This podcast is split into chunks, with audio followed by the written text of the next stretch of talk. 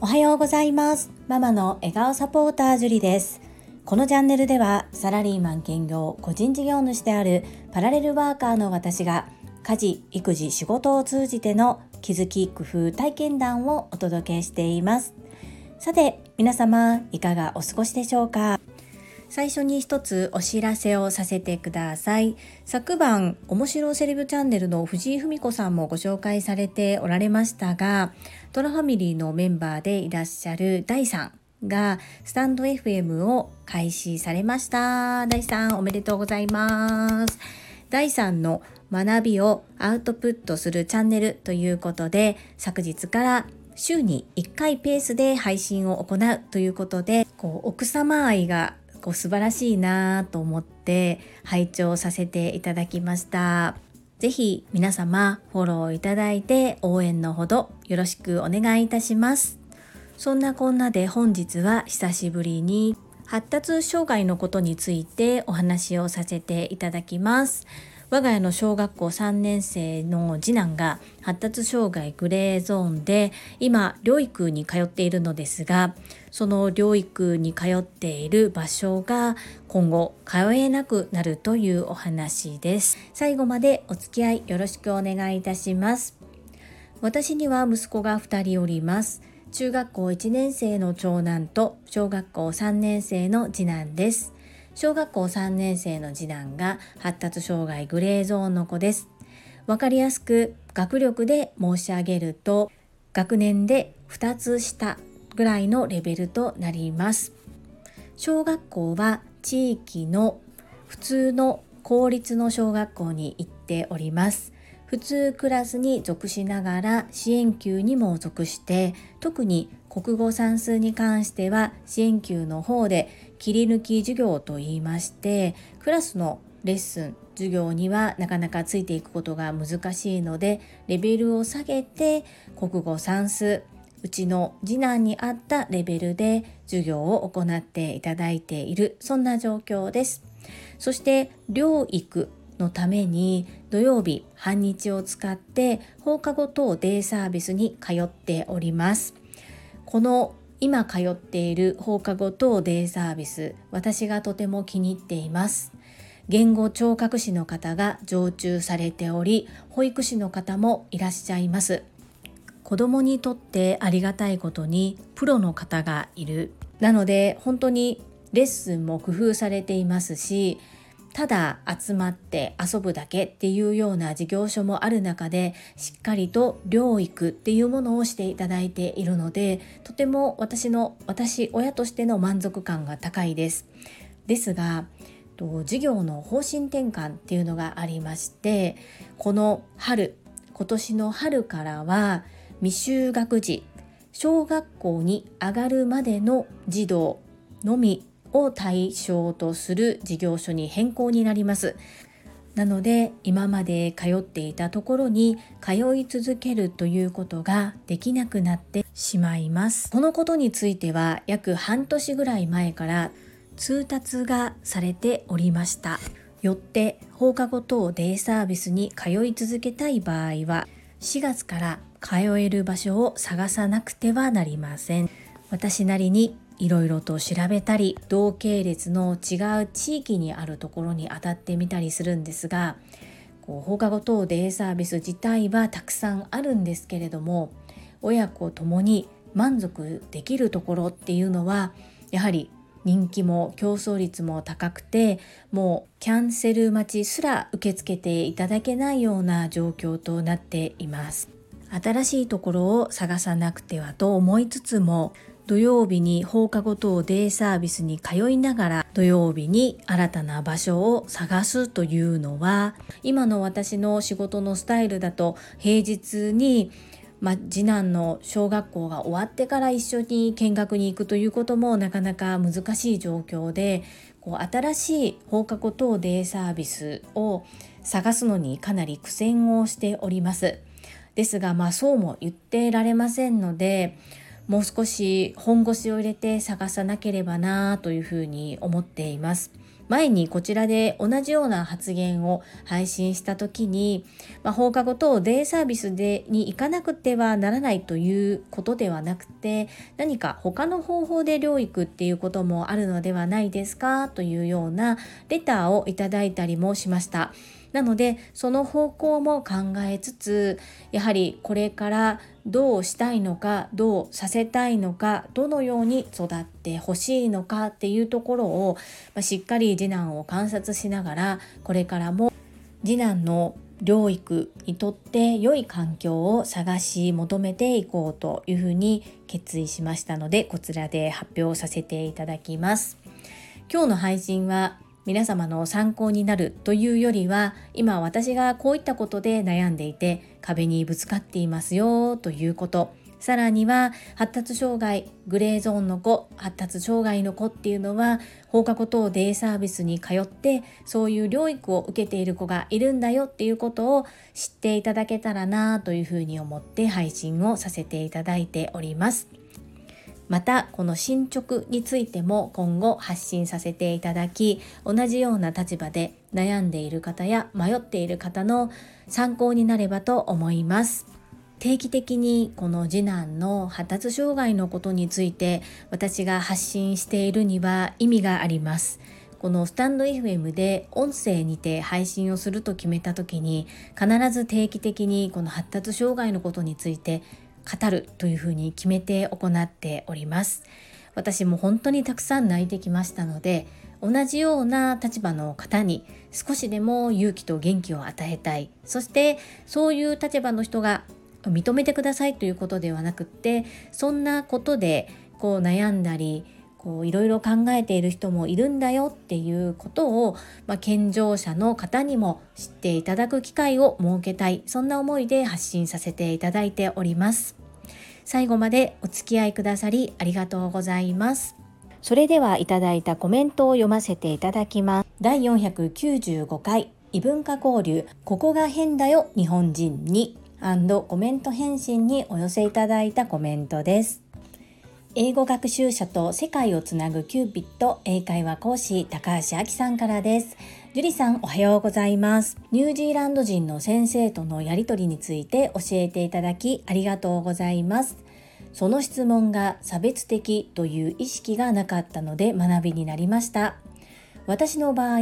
相手から私の配偶者は日本人なんだと言われることが多いです。あと何事も個人的なことを聞くときは事前に許可を得るなり断ったりしているから注意されないのかもしれません。塾生の活躍を知ったらすぐに朝倉先生に連絡される樹里さんはやっぱり引っ込み思案ではありません。今日は朝英語の先生の会の勉強で7つの習慣を学び1月21日は小学生に7つの習慣を教えている方の主催のセミナーで講師をさせていただく予定で、ゆうさんと樹里さんの効果か7つの習慣に囲まれていることに感謝して、久しぶりのコメントでごめんやで。関西弁を話せない私でも樹里さんのコメントに関西弁で書くとネイティブ発音で話してくれることが嬉しいジュリスト5番でした。高橋明さんメッセージありがとうございます。この前置きとあと距離感っていうのが大切なのかなというふうに感じました。この先生はこのニュージーランド人の先生は私が次男を教室に連れていくとおそらくある程度日本語は喋れる方なんだと思うんですが日本語をほぼ喋らないんですね。それはクラスの中ではもう英語オンリーと決めておられるからだと思います。ただ難しい英単語を言っても私が理解できないような時に日本語を挟んでくださるという感じで高橋明さんがおっしゃるように私が日本語だったら前置きをして聞けたことでもこう英語の前置きを知らずに担当直入にその言葉だけを言ってしまったっていうところが、まあ、大きなミスかなというふうに思います。あと相手の方からパートナーの国籍を言ってくださる時の方が、まあ、話はしやすいし相手はそこの部分心開いているんだろうなっていうふうに思います。まあ、今回のニュージーランド人の先生のことに関しては私が思うほど先生とこう距離が縮められていなかったというところそして高橋明さんが教えてくださった私が前置きなしにドストレートに聞いてしまったところさらには先生からすると何度も何度も日本人女性から同じ質問を受けているっていうストレスっていうのがこう全部が重なって私にそのようにおっしゃったのかなというふうに感じています。とりんちゃんと会話をしてくださるネイティブの先生っていうのは毎回その先生ではないんですね。なのでまあその先生と直接お会いするのって数ヶ月に1回ぐらいのペースっていうこともあったのかもしれません。反省しております。そして高橋明さんから樹里さんはやっぱり引っ込み思案ではありませんとよく書いてくださるので改めて引っ込み思案という言葉の意味をこう引いてみました。引っ込み思案は気が小さく人前に出て行動できないことという意味ですとありましたので確かに気は小さくないのかなと。一会社の経営者である社長さんである朝倉千恵子先生に直接ダイレクトで私はメッセージを送っているわけで気が小さければ多分そんなことはできないですよね。なのでそういう意味では違うのかなと思うんですが人前に出て行動できないことっていうのはここはそうなのかなと思うんですね。こう今このスタンド FM も言ってみれば目の前に誰もいない状態でスマートフォンに向かって私は会話を、まあ、話をしている状態ですね。だったりこうボイシーのコメントも自分一人でコメントを書いてそして投稿しているっていう状況なのでこう目の前にこうたくさんの相手人がいない状態で行っています。そして私の場合は自分のことはできないんですけどもこう誰かのためとなると苦手としている人前に出て話したり大勢の人たちの中にこう飛び込んでいくっていうこともこう誰かのためならやってしまっているできてしまっているできている自分がいるなというふうに改めて感じました。なので私は人前に出るのが苦手です。の方がいいかもしれないですね。引っ込み思案という言葉では多分50%ぐらいしかこう引っ込み思案に当てはまらないのかなというふうに思いました。高橋明さん日本語難しいです。そして的確に教えてくださってありがとうございます7つの習慣は結構いろんなところで波紋を呼んでおりますね一昨日テニバカさんがコメント返信の回を上げておられましたがその中でも玉美さんとテニバカさんの会話があったんですが7つの習慣まだ読んでいないっていうこととゆふこれたかさんの言葉がこう刺さっているっていうお話がありました。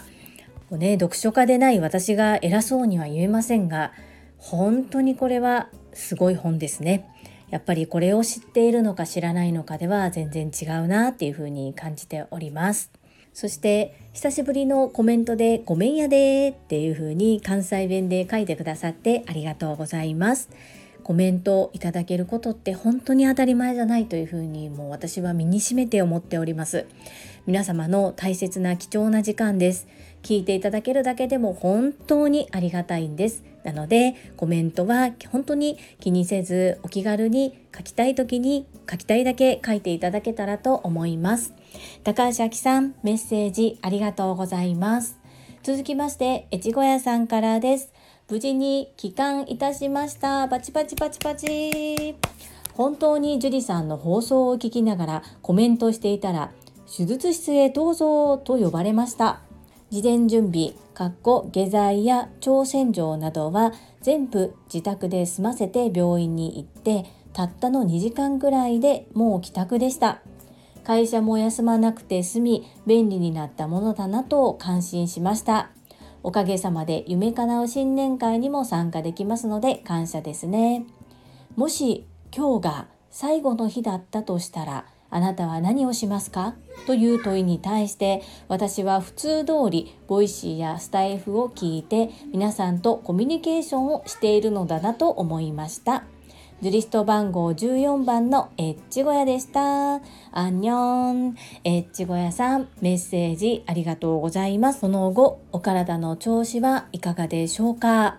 まあ、たった2時間でということですが、それでもやはり体にねメスを入れて手術ということですのでくれぐれも無理のないように安静に過ごしてくださいね。そして私もこの質問今日が最後の日だとしたらあなたは何をしますか？ここですね。何か特別なことをしようとする方もいらっしゃるかもしれないですが私も日常をキープしているような気がします。越後屋さん手術前の貴重な時間に私の放送を聞いてくださり本当にありがとうございます。そして元気に戻ってきてくださってとっても嬉しいです。よかったです。お知らせくださりありがとうございます。アンニョン。続きましてゆうこれたかさんからです。18年前に金浦空港にてユンスナと握手したことがあるジュリさん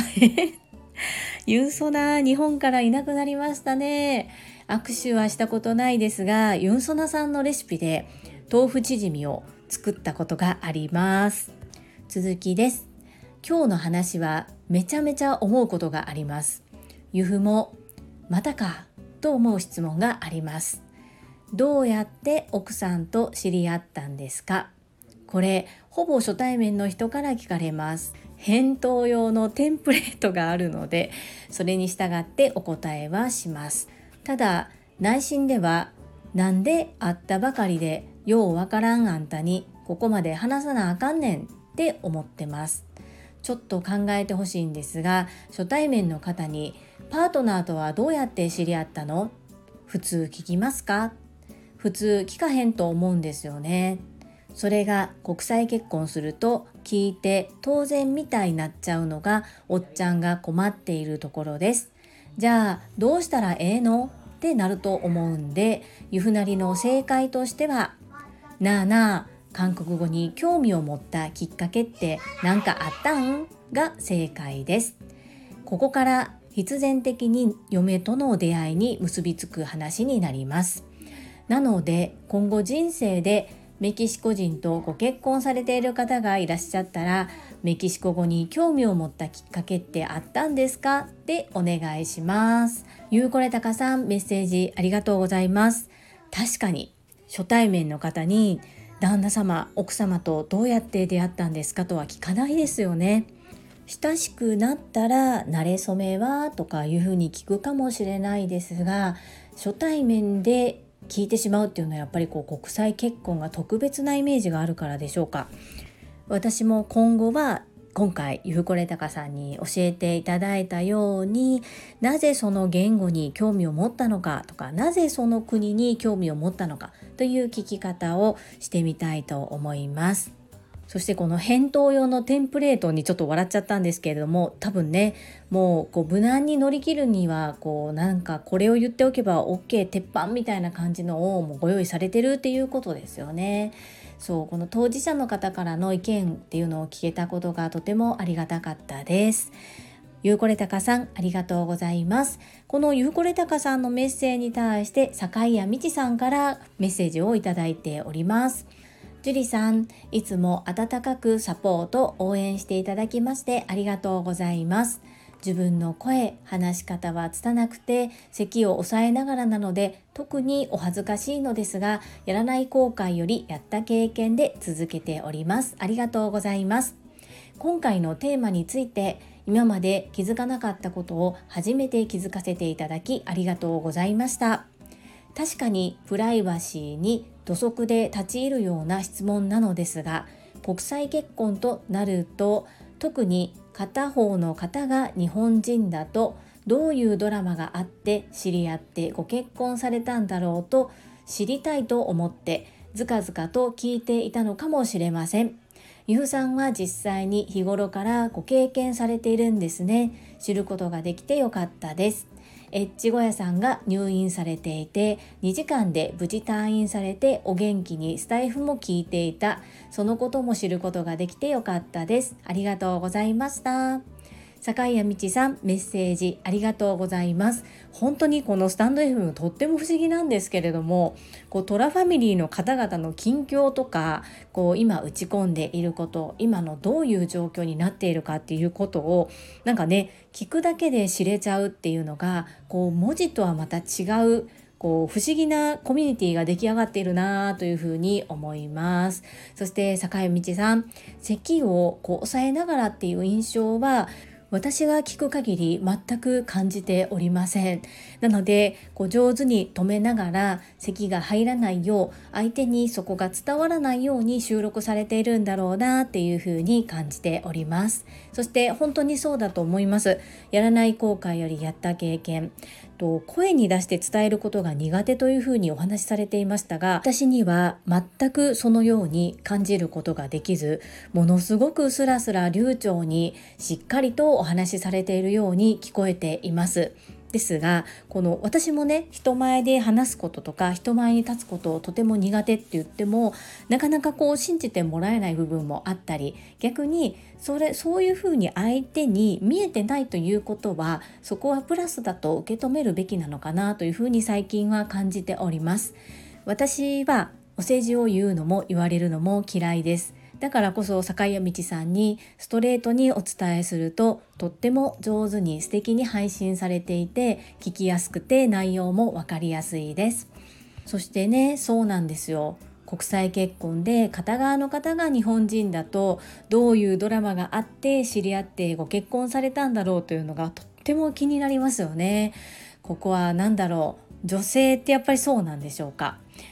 もしくは私たち日本人が島国だからからこそかもしれないですよね。陸つながりだとそこまでこうね考えないのかもしれないですがどうしても気になっちゃいますよね。ただこう気になって聞いたことで私は失敗をしたのでそしてゆうこれたかさんの実際に国際結婚されている立場の方のお話も聞いたところでやはりあまりそこは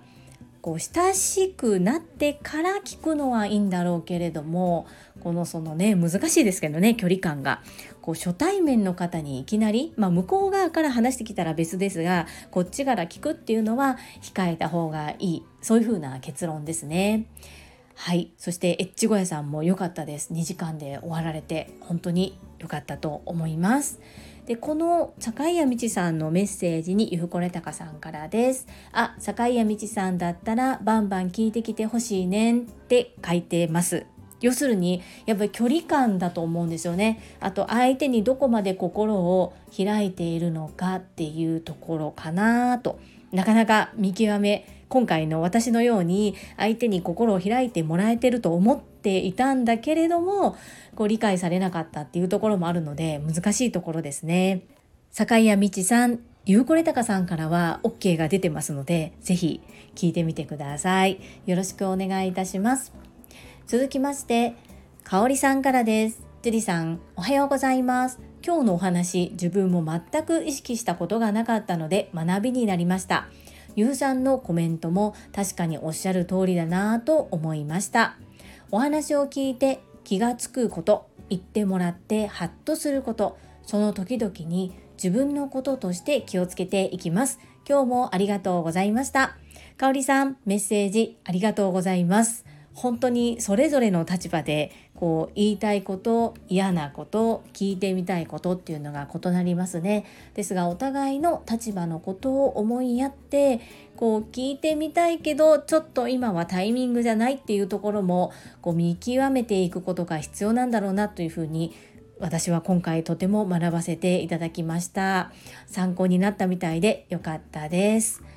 メッセージありがとうございます続きまして、たまみさんからです。樹里さん、こんにちは。今朝の配信、ハッとさせられました。私の職場にも海外の方が面接に来られたり、実際にお勤めされたりしていますが、その方が既婚者だと必ずと言ってよいほどパートナーは日本人なのかということが話題になるような気がします。正直に白状しますが、ゆふさんと奥様の出会いも気になっておりました。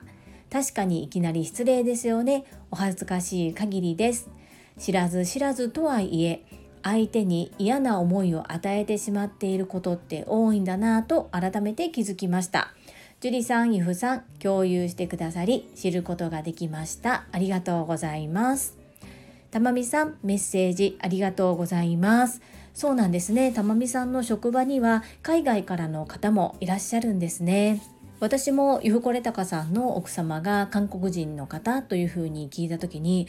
どうやって出会ったんだろうってすっごく思いましたので皆さんやっぱり気になると思いますその聞きたい相手の方と自分との距離感っていうのを、まあ、どんな質問でもそうなんですが考えて発言しないといけないなっていうことを改めて感じさせていただきましたがやはり普通に初対面の方にパートナーの方の国籍とかどんな人とか馴れ初めとかは普通は聞かないですよね。なのでやっぱり国際結婚ってなると日本人はそのように思いがちなのかなというふうに改めて思いました。まあ、私だけじゃないところを見るとこの国の方々日本人の特性なのかなと思ったりもしました。たまみさんメッセージありがとうございます。続きまして石垣島のまみさんからです。樹里さんこんにちは石まみです。いやー今日の放送は難しい。日本人はというか私も含め改めてこの質問が失礼だったということに気づかされました。アメリカに10年いましたがあなたの奥さん何人ですかって聞いてる人なんかいないですし私も聞いたことはありませんでしたよくよく考えたらプライバシーに関わることですし何人でもあなたには関係ないそうはって感じですよね。ただ日本にいるから奥さんが日本人なのかな。そうなのかなって思いつつでも土足でずかずか踏み込む。そんな感じで聞いているわけではなく愛着を込めて聞いてる。表現は難しいですけど先生の言っていることとそして樹里さんが言っていることよーくわかりました。私も今後気をつけます。教えてくれてありがとう。マミピメッセージありがとうございます。そしてアメリカに10年住んでいた時のお話も聞かせていただいてとっても嬉しいです。確かにアメリカ人だけれども日系の方中国人の方韓国の方っていうのはいらっしゃいますよね。そして見た目だけで判断すると特に日本人の場合は相手の方の国籍っていうのをとても気にしてしまうのかなっていうふうに思います。でも本当に何人でもあんたには関係ない。そうほんまにそうはって感じですよね。本当におっしゃる通りだなというふうに思います。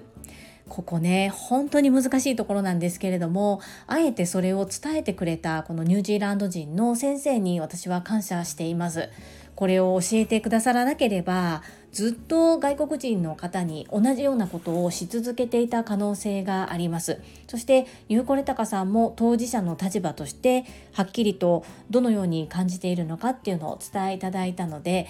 この思い切って私に教えてくださったニュージーランド人の先生と自分の話を心開いて教えてくださったゆふこれたかさん。このお二人の気持ち考え方っていうのを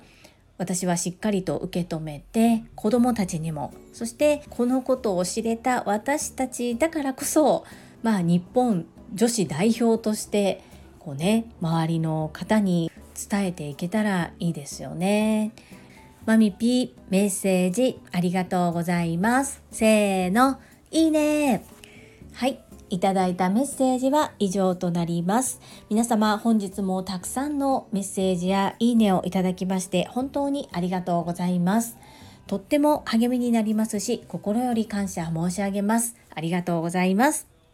最後に一つお知らせをさせてください。タレントのエンタメ忍者みやゆうさんの公式 YouTube チャンネルにて私の主催するお料理教室ジェリービーンズキッチンのオンラインレッスンの模様が公開されております。動画は約10分程度で事業紹介、自己紹介もご覧いただける内容となっております。概要欄にリンクを貼らせていただきますので、ぜひご覧くださいませ。それではまた明日お会いしましょう。素敵な一日をお過ごしください。ママの笑顔サポータージュリでした。